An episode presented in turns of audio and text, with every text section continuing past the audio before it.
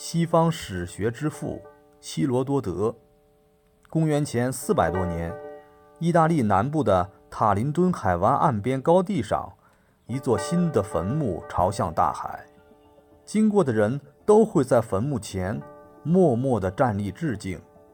墓前的石碑上刻着这样的铭文：“这座坟墓里埋葬着吕克瑟斯的儿子希罗多德的骸骨。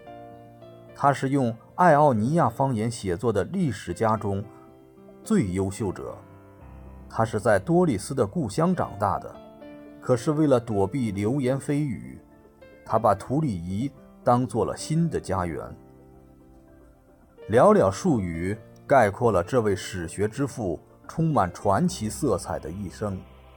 公元前四百八十四年，希罗多德诞生在希腊的爱奥尼亚城邦。嘉靖的殷富使他幼年熟读了许多名人雅士的著作。青年时期，他抛开优越的家庭生活，只身一人漫游世界各地，埃及、巴比伦、爱琴海诸岛。波斯帝国等地，他都留下了他的足迹。公元前四百四十七年，他来到了向往已久的雅典。每到一地，他都寻访探究历史古迹，搜罗记录异闻趣事，考察体验民情风俗。这一切为他以后取得史学成就打下了良好的基础。后来，他随雅典移民。来到了图里伊，他在那里专心著述，直至终老。使希罗多德的西方史学之父美名流芳百世的巨著，是他倾其毕生精力写作的历史，也称为希波战争史。历史内容丰富，非常生动地描述了西亚、北非以及埃及等地区的地理环境。民族分布、经济生活、政治制度、历史往事、风土人情、宗教信仰、名胜古迹等，为我们展示了古代近二十个国家和地区的民族生活图景，宛如古代社会一部小型百科全书。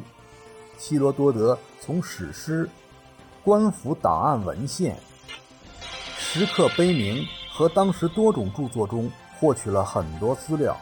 更多的是利用他亲身游历和实地调查采访所获得的大量资料。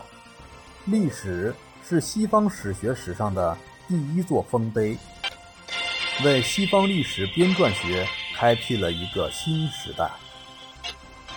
历史的文学价值也很高，它常常被认为是西方第一部著名的散文作品。希罗多德采用了一种在东方文学中常见的结构形式，即在大故事中套小故事，环环相扣，变幻无穷，具有无穷的魅力。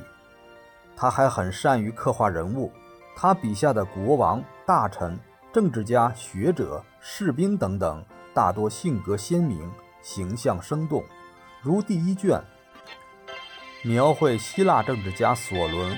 和吕底亚王克罗斯相见的对话，鼠目寸光的吕底亚王和聪颖贤达的索伦形成了鲜明的对照，人物性格特征表现得惟妙惟肖。希罗多德无愧于历史之父的光荣称号。